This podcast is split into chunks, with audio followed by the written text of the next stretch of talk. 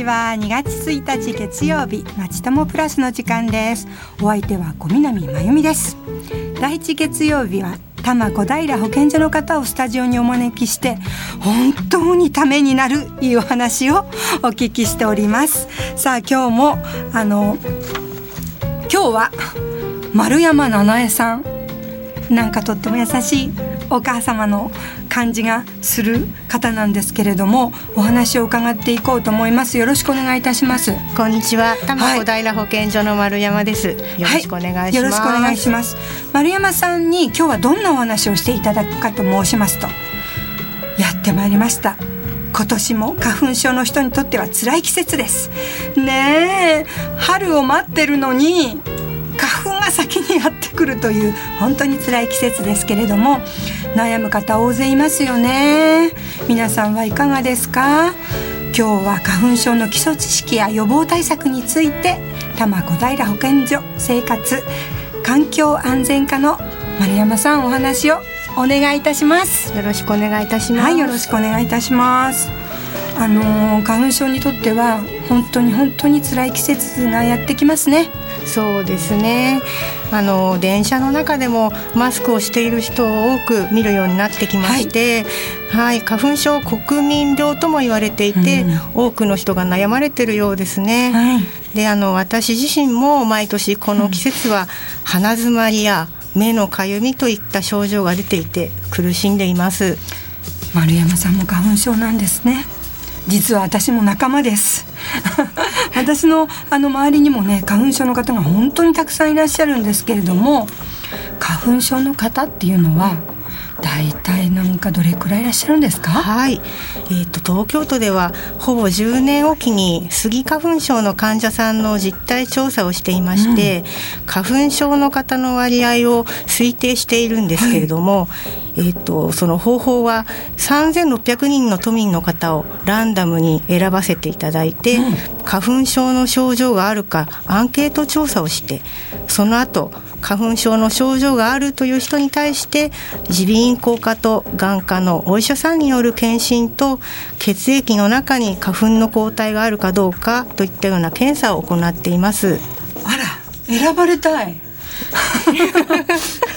そういった調査がされされてるんですね。それでその割合っていうか結果はどうだったんですか、はい。前回の調査は平成18年に行ったんですけれども、この時は都内のスギ花粉症の方の割合は約30%と推定されました。30%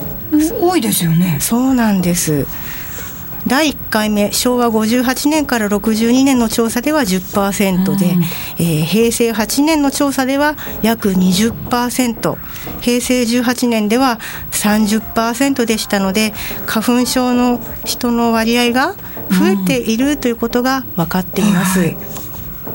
でまたあの年代別なんですけれども0歳から14歳で特に花粉症の方の割合が増えていまして、えー、平成8年の調査と比べて平成18年の調査では、うん、約3倍に増えているということが分かっています。あらねあの今年もうそろそろまた調査ですよね。10年ごとって言ったらね。で次回の調査がまだあの決まっていないんですけれども。でも次回40%になってたらどうしよう。いやあの皆さんにそれこそ花粉症の対策をしていただきたいなと思ってます、ね、増えてるってことですよね。はい。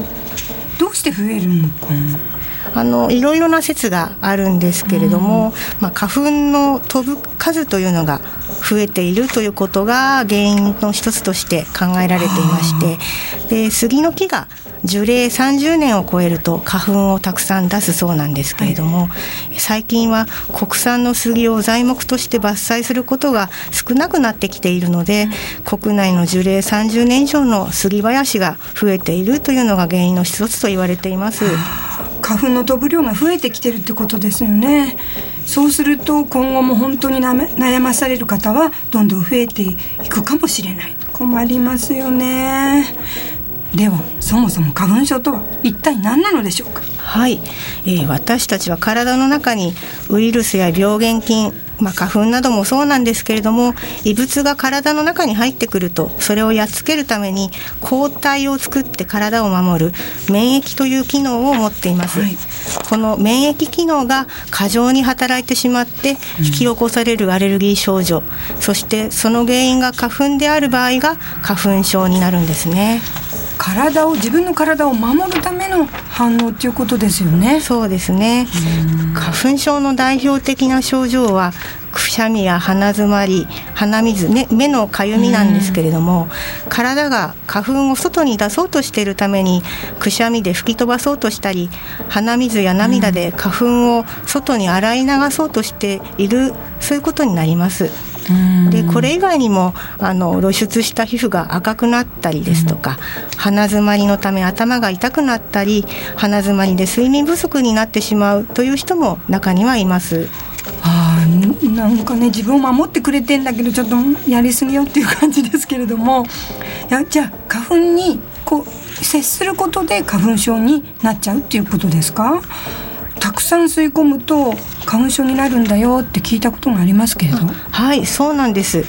花粉をたくさん吸い込むと先ほどお話しした免疫の過剰反応が、まあ、起こされて、うん、体の中に花粉に対する抗体というのができてきます、はい、そして花粉に対する抗体がたくさん作られると何かのきっかけで花粉症を発症しやすくなるというふうに言われてるんですよ。じゃあ花粉がたくさん飛ぶ年？には花粉症になる人もまた増えてくるっていうかなりやすいってことですか？はい。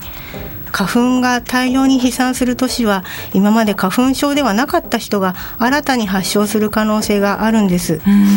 今花粉症ではない方も将来の花粉症の予防のために花粉をできるだけ吸い込まない方がいいですね。ね今私は違うから平気よって言ってる方も油断できませんよね、はいで花粉症というとスギ花粉っていうイメージがあるんですけれどもなんか他でもあるようなことも聞くんですが、ええ、杉以外の花粉症ではヒノキが有名だと思います、はいまた他にもイネ科の植物ですとか、うん、ブタクサやヨモギといった草の花粉症もあるんですよ。これはあの夏や秋に夏や秋に花が咲くので、うん、花粉症のような症状があの夏や秋にあればもしかしたらば草の花粉症かもしれませんね。はい、いろんな花粉症があるんですね。そして気になるのがこれからのことなんですけど私たち花粉症の人は特に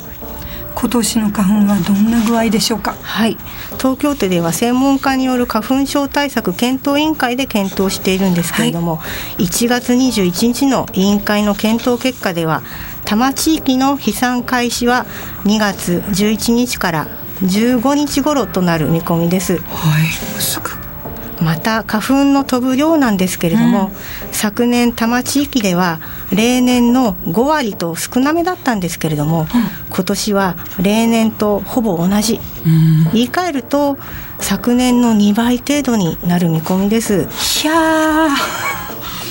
例年だけど去去年の2倍。はい。わあついに飛散が始まるということですね気を抜いてはいけませんではよく飛散開始の予測をニュースなどでねあの聞きますけどもさっきもね11日から15日っておっしゃってましたけれども東京都ではどうやって予測しているんですか？はい。具体的には前の年の11月以降の気温の変化から予測しています。はあ杉は1本の木に雄花と雌花を咲かせまして花粉を出すのは雄花になるんですが、うん、その元になるものを、まあ、花芽といって、はい、まあ、杉は夏の間に花芽を作って、うん秋になって日照時間が短くなってくると一旦成長が止まるんですね。はいはい、でその後冬の寒さによって目覚めて花を咲かせる準備を始め暖かくなってくると花が咲き花粉を飛ばすという経過をたどります、うん、すなわち気温の変化が飛散開始に影響するんです、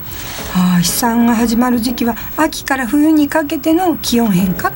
っっていうことですよね。そうですね。11月から12月の気温が低く、うん、えー、かつ1月と2月の気温が高めの年は花粉の飛散開始が早くなることが分かってきましたなんかいろいろ分かって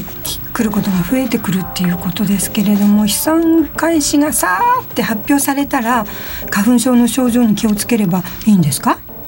そうなんですが、えー、飛散開始日というのが、うん、えー、杉の花粉が連続して確認された日の最初の日のことを言いまして、はい、えー、まえー、例えば庭の木の花が少しずつ咲くように杉の木もいっぺんに全ての花が咲くんではなくて、うん、気の早い花もあればゆっくり咲く花も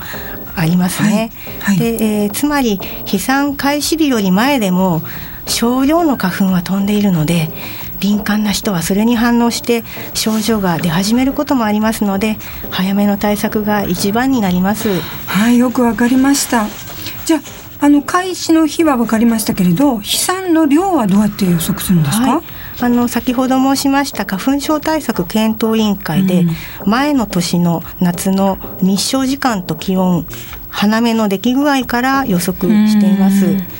杉は夏に花芽を作るんですが、まあ、夏の日照時間が長く気温が高いと杉も張り切って花芽を多くつけるんですね。うん、でそういった気象条件と、まあ、11月に杉林で、えー、花芽の出来具合の調査も行っていますのでそういった結果を合わせて判断していまして、えー、その結果今年の花粉の飛散量は昨年の2倍程度と予測されています。はい、この辛い辛いその飛んでる花粉いつまで飛び続けるんでしょう？そうですね。例年杉の花粉は4月下旬になると少なくなってくるんですが、うん、いつまで飛散するのかはその時になってみないとわからないんですねでまた杉の花粉症をお持ちの方はヒノキ花粉にも反応する方が多くてヒノキ花粉は杉の1ヶ月ぐらいあと3月ぐらいから飛び始めて5月まで飛んでますので対策は5月まで続けた方がいいかもしれません。長い。では対策は具体的にどどのようなことをすればいいんでしょう？はい。花粉を体の中に取り込まないようにすることが対策になります、はいうんまあ、そのためには花粉と接触しないようにすること、はい、つまり花粉を避けることが一番大事になります。うん、で、えー、花粉症の人だけではなくて花粉症でない人も予防のために花粉を避けるというのは有効だというふうに言われています。避けるっていうとどうやって避ければいい、あの外出をできるだけしないということです。なかなか難しいですよね、はいでではあのどういった日に花粉がよく飛ぶかというと、うん、まあ、気温の高い日雨上がりの次の日で晴れた日あとは風が強く吹いて乾燥した日なんですけれども、うん、このような日は要注意なんですね、うん、また東京には関東近県から杉の花粉が飛んできますきましてで花粉は日没後も飛んでいることがありますので夜に外出する時も気をつけていただきたいと思います はいはい気をつけますっていう感じですけれども あの外出する時はどういった点に気をつければいいですか？だって外出しちゃうんですねそうなんですね。あの外出する時は、うん、マスクや眼鏡帽子などをつけて、まあ、花粉との接触を、まあ、そうすればですねかなり抑えることができますのでマスクや眼鏡帽子などで対策していただければと思います、はい、あの厚生労働省の研究ですとマスクをすることで吸い込む花粉の量が3分の1になったり眼鏡をすれば花粉の量が半分になるよという報告がありますので、えー、効果的だと思います、はい、マスクはなんか隙間から入らないのがよくて普通の布のあの売ってる、うん。紙みたいな布そうですそれでいいんです、はい、はい、あのー、ご自分のお顔にフィットしてなるべく隙間のないようなものを選んであの不織布のものをあの選んでいただければ一般に売ってるもので大丈夫だと思います。わ、はい、かりました、はい、じゃあ後半はマスク以外の何をね具体的な方法を聞いてお聞きしていきたいと思います。ではここでリクエスト曲曲かけさせていただきます。光源氏で勇気100%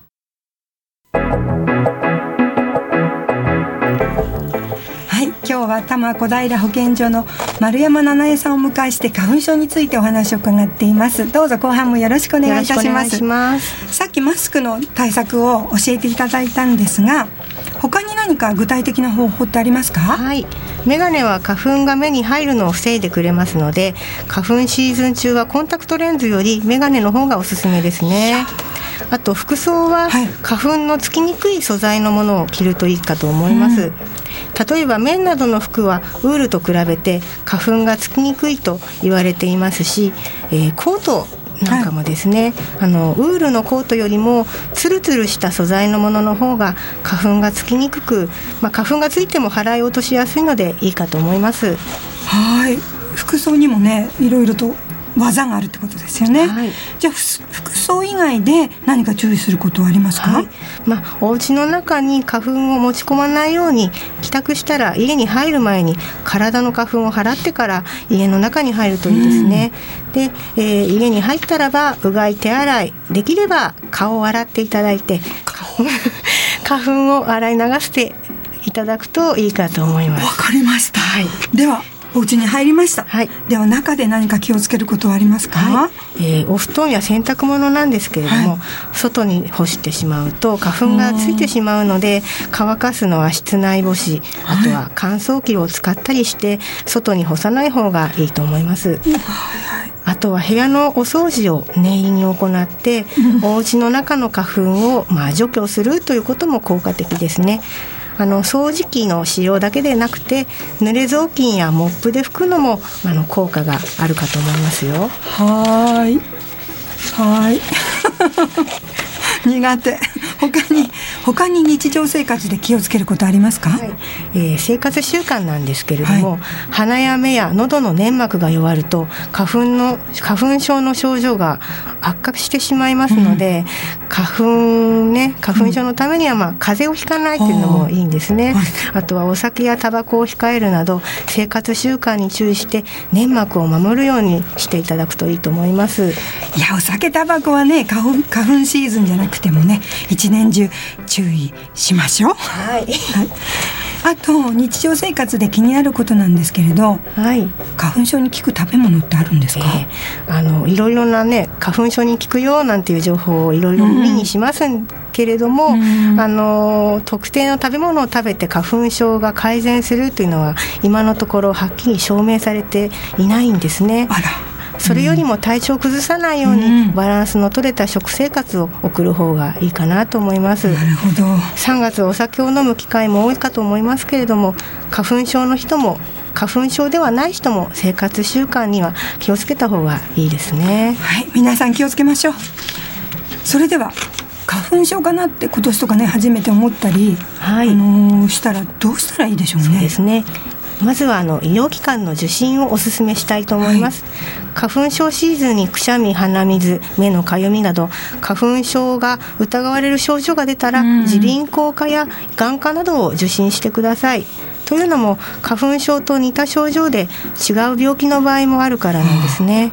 まあ、花粉症かなと思っていても、うん、まあ、その原因が調べてみたらハウスダストやペットの毛だったというように違う物質である場合は、まあ、対策が異なってきますのであの自己判断ではなくて医療機関で花粉症かどうか診断を受けてから対策を行うというのが効果的だと思います。なるほど。じゃあ病院に行って治療してもらうってどんな方法で治療してくれるんでしょう、はい、あの一般的なのは対症療法です、はいでこれはあの薬で花粉症の症状を和らげ和らげるという治療法になります。ああなるほど。あのリスナーの方からもね薬についてはいろいろご質問があったんですけれども、はい、なんかいろいろ種類ありますよね。そうですね。服用方法で分けると飲み薬だとか目薬、うん、鼻に直接するあの点鼻薬というのがありますね。うん、で薬の効果で分けるとくしゃみや鼻水を抑える薬であったりとか、うん、鼻づまりを抑える薬であったり。まあ、いろいろなものを組み合わせて使われることが多いかと思うんですけれども、うん、その人によって花粉症の症状の出方も様々ですので、はい、早めに医療機関を受診して症状に合わせて処方していただくといいかと思います。はいわかりました。でもね薬をね飲んでるとね副作用っていうのがちょっと心配なんですけれども、はい。はいあの副作用で多いのが眠気なんですけれども、うんはい、えー、最近は眠くなりにくいといったような薬も出てきてるそうです。はい、うん。はい、でただ薬も成分によっては副作用に注意が必要なものもあるそうですので、うん、いずれにしてもお医者さんにかかって、えー、用法用量を守って、えー、使っていただければ副作用はほとんど心配することはないかなと思います。そうですよねでもなかなかね病院に行けなくってなんか自分で薬局に行ってとかってしちゃいがちですよね。そうですね、えー、特にあの妊婦さんお子さん、うん他にお薬飲んでる方っていうのは、はい、あの他に薬に制限がある場合がありますので、はい、お医者さんや薬剤師さんに相談されるかといいと思います。はい、であの薬局で購入できる薬も基本的には同じですので、うん、気になることがあればお店の薬剤師さんにご相談いただければと思います。なるほど。あの薬局で薬を購入する時もそこにいらっしゃる薬剤師さんにちゃんと相談した方がいいってことですね、はい、いいかもしれないですね。よくわかりました。相談することが大事なんですね。でも薬を飲むっていう以外の治療法もあるんですか？はい、えーと、一つにはレーザー治療というのがあります、うん、鼻の粘膜をレーザーで焼くという方法ですね、はい、焼いた部分は一時的に粘膜の機能が落ちるのでくしゃみや鼻水などが出なくなりますが、うん、えー、焼いた部分が元に治ってしまえばですねまたあのくしゃみや鼻水が出てきますのでまた再度治療を受けるという必要があります。そうなんだじゃあ根本から治す方法っていうのはあるんですか、はい。えー、アレルゲン免疫療法という治療法が花粉症を根本から治す方法だと言われています。うん。これはあのアレルギーの元となる花粉の抗原を少しずつ量を増やして、まあ、何度も注射して体をスギ花粉に慣らしていくという方法になります。でレーザー治療だとか薬物療法は花粉症の症状を抑えるだけなんですけれども、うん、免疫療法は治療には3年から5年かかってしまうんですけれども、成功すれば花粉症を治すことができると言われています。うん。なんか注射って聞いたことあるんですけど、それ痛いですよね、痛いですね。でもねちょっと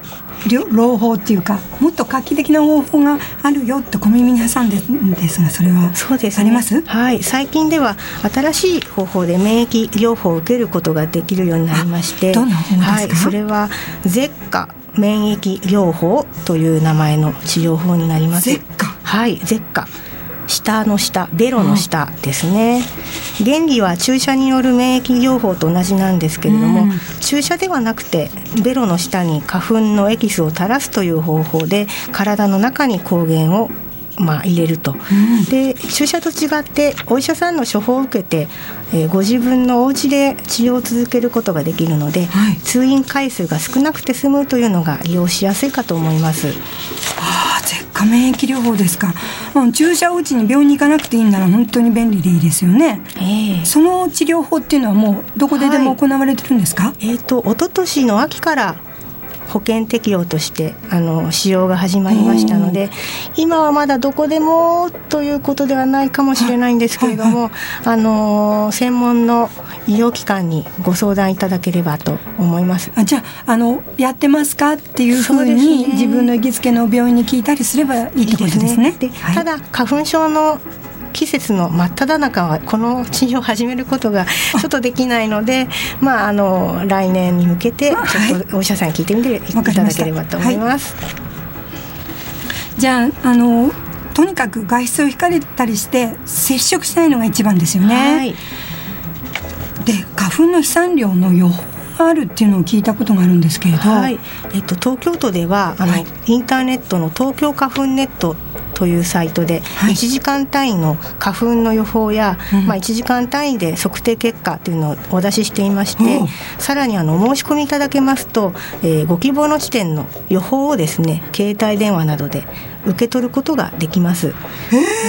であの東京花粉ネットというふうに検索していただけると出てきますので、はい、ご活用いただければと思います。わかりました。東京花粉ネット皆さん、はい、ね苦しんでる方どうぞどうぞあの検索してみてください。はい、何か最後に皆さんにはい最後にあの宣伝になるんですけれども、はい、多摩小平保健所では2月3日から花粉症対策の、まあ、展示を行ったり、はい、花粉症対策に役立つパンフレットをお配りしたり、うん、保健所の入り口の情報ルームで、えー、行いますのであのご興味があればお立ち寄りいただければと思います。はいありがとうございますね、お話ししていただいた情報を参考にね花粉症の季節を少しでも楽に過ごしていけるよう対策をとっていきたいですね。今日は丸山さんありがとうございました。どうもありがとうございました。はい。来月はあの心の健康についてこの番組をお送りいたしますのでまた皆さんその時お会いしましょう。今日は花粉症についてお伝えいたしました。どうもありがとうございました。さようなら